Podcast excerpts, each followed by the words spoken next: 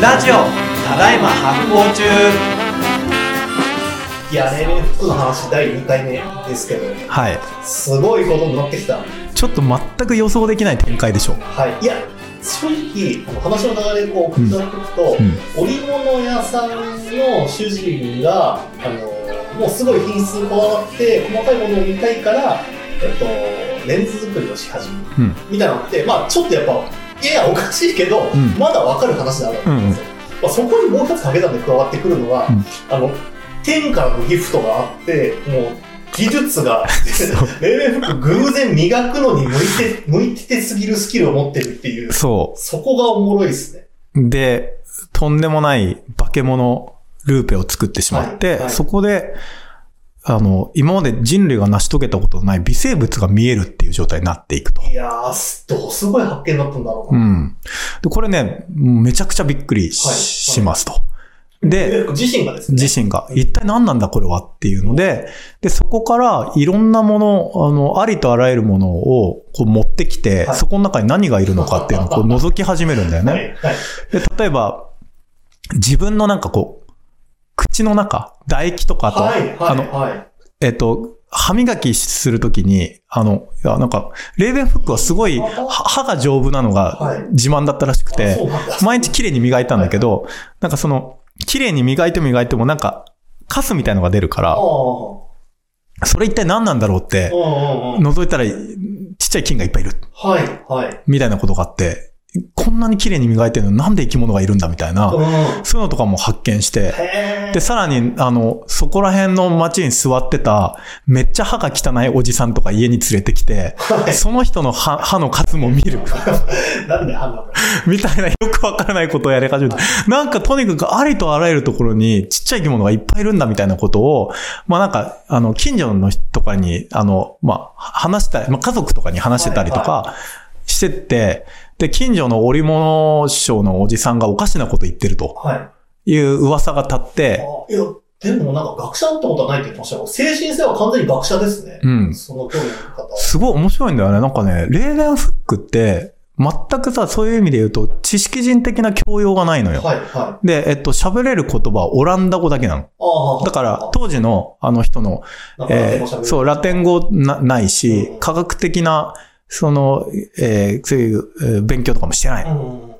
だけど、姿勢がめっちゃ科学者。うんうんうんうん、だからね、うんうん、あの、基本的に思索に溺れることがない。あと、これはあの、あれ、ディドロとダーウィンの違いの時にも話したけど、えーえー、ダーウィンって思索しないって話したじゃん、はいはい。研究して見つかったものから全て組み立てるっていう、機能法の鬼なんだよね。そうだそうだ。で、あの、レーベンフックも基本的になんかこう、なんつうんだろう、あの、全く試作を基本的にしないので、うんうん、そういう意味では普通の人っぽいんだけど、はい、逆に言うと、その神学的な先入観に一切とらわれないんだよね。うわー。はい、はい。だから自分の見たものしか信じないんだよ、このおじさんは。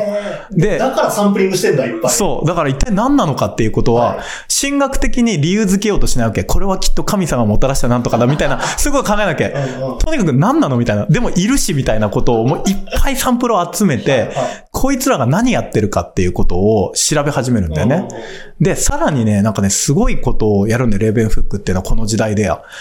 の、雨水の中に生き物がいっぱいいるってことは、うん、あの、天からこの生き物が降ってくるのかって思うわけ。はい、雨が、そう。だから降ってくるのか。だから天にちっちゃい生き物がいっぱいいて、それが雨という形で降ってくるんじゃないかって思うわけ。はいはいはい。で、実験してみようと思うんだよね。おう。で、えっと、絶対雨水をもう超ドストレートに受け止められる雨どいみたいなのを作って、あの、雨水以外の他の何の影響も受けないように雨水をこうストーンってこう落として、はい、そのままそれを、あの、その、お化けルーペで見る。はい、レーベンフック型顕微鏡で、うん。で、見たときに何もいない。おつまり、天から生き物は降ってこない。みたいなことをこう、この人ちょっとメモしたりしてるの。えーこれ、これさ、結構シンプルなさ、こう自然科学をやるときの、生物学とかやるときの基本的な科学的姿勢なんだよね。実証するっていう。仮説を。織物は織物は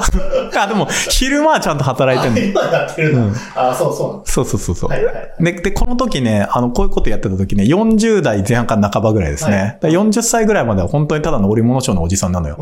うん、でも、臨界突破した。開眼してる。そう、レンズ磨きが臨界突破するのはよんじゅう過ぎぐらいで、はい、そこからレベルフック式、あの、顕微鏡を作ってしまって、そこも、あの、仕事の合間に没頭していくんだよね。えー、すげえ。で、だんだん噂が、ヨーロッパ全土に広がっていきます。はいはい、オランダに、なんかすごい、レンズおじさんがいるらしいっていう。で、えっと、ちょっとこれ、あの、思い出してほしいんだけど、えっと、この時がね、だいたいじゅうななせいきこう半だからせんろっぴゃくねんだいこう半ぐらいのね、はいはい、えっと、レーベンフックはせんろっぴゃくにじゅうねん、さんじゅうねんぜんごぐらいに生まれてるので、うんうん、えっと、えー、よんじゅう、だからせんろっぴゃくななじゅうねんだいはちじゅうねんだいとかそれぐらいなんだけど、でこの時って、えっと、えー、どういう時代かっていうと、同時代の人に、まず、ニュートンがいるんだよね。おー。イギリスだと。はい、で、あと、フランシス・ベーコンがちょっと前です。はははは。あの、えー、ちょうど、えー、入れ替わりぐらいだね。うん、あの、レーベンフックと。っていうことはもう、あの、イギリスには、機能法的な自然科学のコミュニティができてるんだよね。あの、これ、前にも話した、あの、ロイヤルソサイティ、王立協会か。みたいなの前身がもうできていて、そのメンバーがね、知るんだよ、レーベンフックのことを。すげえ。なんかやべえレンズ親父がオランダにいるみたいな。はいはい、ちょっとこいつの話聞かせろみたいので、で、あの、打診、使いを出しますと。でレ、レーベンフックはね、あの、すごい手先器用だからね、絵も上手だったの。はいはいはい、で、自分の見た生き物をスケッチして、手紙に書いて送って、はい、ロイヤルソサイティに送るの。ははははで、えっと、そこにはなんか見たことのない形の生き物が書かれていて、で、めっちゃもう、なんだろう、全然、うん、当時で言うと全く洗練されてない文体のオランダ語。だからなんだ、ちょっとこんなこと言うとあれかもしれないけど、あの、た、食べログ、食べログ文体みたいな、多分食べログ文体みたいな感じ。食べログ文体。みたいな感じの、なんかこう、ちょっと過剰な感じの文体で、なんか俺はこんなもの見つけたんだみたいな。あの、で、やばい生き物いる、この中に。こんな形してるみたいな。で、絵うまいのよ、すごい。そういうのいっぱい書いてあって、全然関係ない話とかいっぱいしてるの。なんか世間話みたいな。あの、本題がよくわかりませんが、よくよく読んでみると、どうやらこいつはすごいものを見つけてあるみたいなことが言って、で、ほとんどの人が、あの、無視します。はい、ほとんどの科学者が。うん、またほら、ほら話、吹いてる変な親父いるよ、みたいな感じで。た、どうせ食べログおじさんだろ、みたいな。おじさんごめん。あの、おじさんにもやる。そう、あの、って言って無視されるんだけど、あの、中には、信じるやつ、信じるっていうか、こいつはもしかしたら、あの、文体に惑わされちゃいけないと、食べログ文体に。はい、こいつは、実はすごくちゃんとした科学的思考を持ってる、おじさんなんじゃないかと。そうですね。その自然科学の認識が変わって、世界の見方がこう、新しくなっているか、リニュースされてるからこそ、うん、もしかして新しい心理があるのかもみたいな人も当然生まれてくるわけですよ。そう。で、それで、もっと、レーベンフックの話をちゃんと聞いてみよう。はい、はい。ってなって、うんえー、レーベンフックの話を聞きに行く人とか出てきます、うん、科学者で。うんで、その中でレーベンフックのことを信じて、うん、あの、ちゃんと、いや、こ、こい、こいつちゃんとしてるんだと。うん、で、こいつの発見してる確かにその通りだ、みたいな。うん、で、顕微鏡とかも覗かしてもらって確かにいるぞ、みたいなので、うん、なんかね、だんだんレーベンフックは受け入れられていきます。おーで、レンズ磨きが得意な織物商のおじさんなのに、はい、王立協会、ロイヤルソサイティの特別会員みたいな感じになります。はいはい、でも、それでも、あの、おじさんは、レーベンフックは全く科学者になることなく、ずっと織物商なんだよ。で、ずっと食べログ文体で、なんか手紙書いては送るみたいなことをずっとやり続けるんだよね。でもそこで、やっぱ、まあ、その、それでその、いっぱいロイヤルソサイティに手紙を送っていたので、レーベンフックの記録って結構いっぱい残ってる。よんじゅっさいまでは全然わかんないの。手紙を送り続け、送り、ようになってからだんだん分かってくるんだけど、なんかね、すごいやっぱり面白いんだよね、レーベンフック。とにかく本当に、なんて言うんだろう、あの、先入観にとらわれない。はいはいはいはい。で、疑り深い。ああ。み、自分が見たもの、自分が確かめたものしか信じない。まあそのね、アマンドイの話、雨の話聞いてもそうっぽいですよね。そうそうそうそうそう。で、ありとあらゆるものを見る。うん。うん、で、レーベンフックが見つけたものって、まあ微生物以外にもいっぱいあって、うん、えっとね、具体的に言うとね、精子。えー、精子の中のそのね、あの、遺伝子をこう注入する、はいはい、その核の部分とか、はい、あと毛細血管。おお毛細血管。毛細血管を見つけてる動物の細胞とかを超見てる。えー、すごいいろんなものを実は見つけていて。たくさんの小さきものたちを、うん、発見していってる。うん。で、でね、えっと、ここからちょっと、そのテーマになってくんだけど、はい、なんでレーベンフックが最初信じられてなかったかっていうのは理由があるんだよね。で、これは古代ギリシャのアリストテレス以来の自然発生説っていうもののせいなんだよ。ああ、最初の概論で言ってましたよね。うん、どういうことで、えっと、これアリストテレスの説なんだけど、過当な生き物は何もないところから勝手に生まれてくるっていう考え方。だから例えば虫とか。うんなんか確かにこの話ちょっとちらっとね、そうしたした、はい、アリストテレスの話の時したんだけど、はいはい、これが結構その中世近世まで常識としてあったわけ、うん、だからえっとなんかすごい不思議であのなんて言うんだろうえっと何もない泥とかから、うん、なんかエビみたいなものとか小魚みたいなものが生まれてくるんだとかね、うん、あとはあのちょっと変な話なんだけどなんかこう牛、牛が、家畜が死んで、その家畜の魂が良くなかったら、うん、そこから生まれてくるのはなんか虫だみたいな。うん、生命力が劣化して、うん、なんか過当な生き物になるみたいな、なんかよくわかんない説があった。これちなみにどうやって生まれるとかその時言ってないわけですよね。うん、なんか思想の話ですよね、きっと。そうそうそう、思想の話。生まれるんだよ。だからなんか、その、これを、だから、正規論とかって言ったりするんだけど、うんうん、要はなんかこう、生物には、はいあの、要は、えっと、唯物論的に還元できない、うん、つまり、えっと、なんか生物特別の力みたいなものがあると。はい、はい、はい。あの、で、そ、その不思議な何か神の、あの、施した不思議な生命力によって過当な生き物が何もないところから登場してくるみたいな。えー、ベルセルクとかでもそういうのあるよね。なんか何もないところいっぱいモンスターみたいなのわーっと湧いてくるけど、ああいうのベルセルク漫画ね。あの、そういう、そういう世界観がなぜか中世、近世ぐらいまであって。え、じゃあなんか虫が生殖するとかあんま考えられてなかった？そうそうそうそう。だからなんか何もないところがポコポコ生まれてくるんだ。で、あの、交配して生まれる。はい、ね、あの、っていうのは、高等な生き物の証だみたいになったんだけど、レーベンフックはずっとそれはちっちゃい生き物を見ている間、むちゃくちゃ観察している間に、いや、こいつらも、この目に見えないちっちゃい生き物も、えー、交配して、要は何もないところから生まれてくるわけじゃないと。要は雨の中から落ちてくるわけじゃないからね。あの、どこかにいて、あの、他の生き物と同じように増えるんじゃないかと思う。うんうん、つまりその、アリストテレスに立てついたんだよね。はいはいはいはい、はい。ごくなく、ナチュラルに。多分ね、うん、アリストテレス知らなかったと思う。ああ、そっか、そっか。レーベンフックはそもそも。ああ、だから今、今ある材料で考えた結論が。そう。そうで、それが、それが結果的にすごいモダンだったのよ。はいはい。だから、えっと、その、彼にはそういう意味で、あの、インテリじゃなかったがゆえの自由さがあったんだよね。先入観にとらわれてないってことね。そう。アリストテレスの石器説とかも多分知ら、自然発生説とかあんま知らなかったから、はいはいはい、でずっと見てるうちに、いやなんか馬とか牛とかと こ, このちっちゃい生き物も一緒なんじゃないか、はあはあはあ。すごい素朴な考え方なんだけど、でもその素朴な考え方に実は当時のインテリの人はたどり着けなかったんだよね。はぁ、あ、面白い。っていうので、あの、レーベンフックは織物屋さんの親父なのに、すごく今のその自然科学者に近いスタイルの観察と実証っていうのをやっていって、で、最終的にそのロイヤルソサエティの人たちもこの微生物というものはいるんだと実際。っていうところを認めさせて、